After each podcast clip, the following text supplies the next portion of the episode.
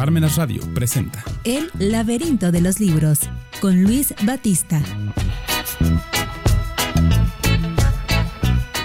Amigos, acabo de leer Demian, un libro de Hermann Hesse, y acabé un poco confundido, enojado, decepcionado, porque no le entendí al final. Bueno, lo que no entendí fue la relación que hay entre el final del libro y toda la novela previa. Pero bueno, los spoilers se los doy al final del video.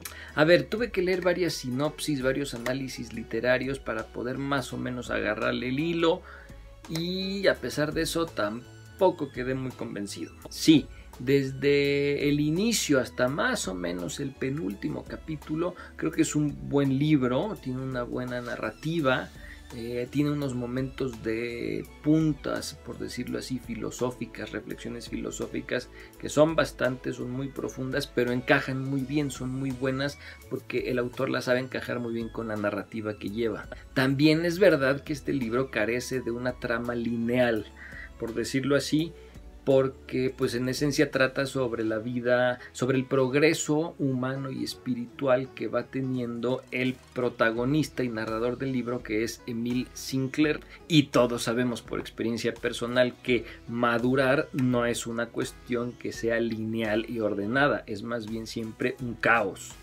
Y bueno, si Emil Sinclair es el protagonista de este libro, ¿por qué se llama Demian o Demian? Max Demian es un personaje que aparece en la vida de Emil Sinclair en un momento crítico, en un momento clave de su vida. Y acaba siendo tan clave este personaje que aparecerá a lo largo de toda la vida de Emil Sinclair y evidentemente de toda la novela, a pesar de que físicamente no esté ahí todas las decisiones, todas las dudas, todas las reflexiones que se va haciendo en los momentos críticos de su vida Emil Sinclair, ahí va a estar presente Demian. ¿Qué, qué haría Demian en este momento? ¿Qué, ¿Qué pensaría Demian si estuviera en mi lugar? Que Demian aquí, que Demian allá, Demian para arriba, Demian para abajo.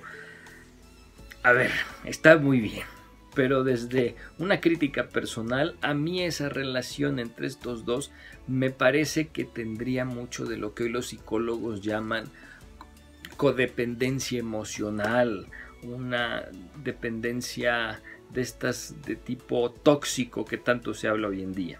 Bueno, pero no soy psicólogo, eso nada más es una mera apreciación. De manera que después de todo lo que acabo de decir, hay tres cosas, tres elementos que son clave para poder aprovechar de la mejor manera esta lectura. Primero, es una novela con una fuerte carga gnóstica. Para los que no creemos en el gnosticismo puede llegar a ser un poco decepcionante esta novela por el hecho de que el autor ponga tanto énfasis en hacer que Emil Sinclair se abrace tanto a la figura de ese dios mitológico que es Abraxas, una deidad que paradójicamente representa al bien y al mal unidos en una sola imagen cosa que por el contrario es bastante contradictoria en sí misma si es que entendemos un poco la lógica aristotélica y entendemos un poco el principio de no contradicción. Pero bueno, esa es otra cosa. En este primer punto lo que hay que dejar muy claro es que si hay mucha superstición, muchos elementos de magia, al grado de que, por ejemplo, históricamente Abraxas es un dios del que se supone surge la palabra abracadabra que se utiliza en ritos mágicos. 2. Con la experiencia del adolescente Emil Sinclair, con sus tropiezos en la vida, con la búsqueda de entenderse y entender el mundo, creo que todos nos podemos identificar. Y aunque sigo pensando que la relación entre Demian y Emil Sinclair es un poquito tóxica, Sí creo que podemos sacar una enseñanza de este libro. Todos alguna vez en nuestra vida debemos tener algún amigo, alguna amiga que destaquen por ser inteligentes, por ser emocional y espiritualmente sanos y que sean compañeros en la vida.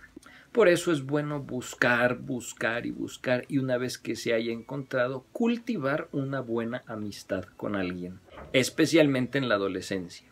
Y tercero, y aquí va el spoiler.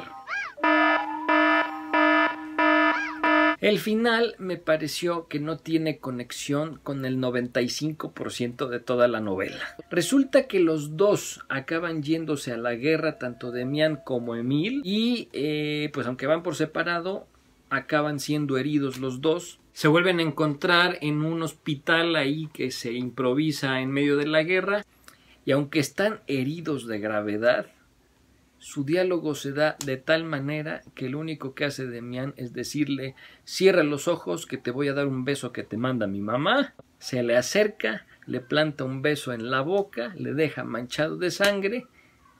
Emil se queda dormido y cuando despierta su amigo ya no está y simplemente se queda pensando en ay mi amigo, ay mi amigo, ay mi amigo.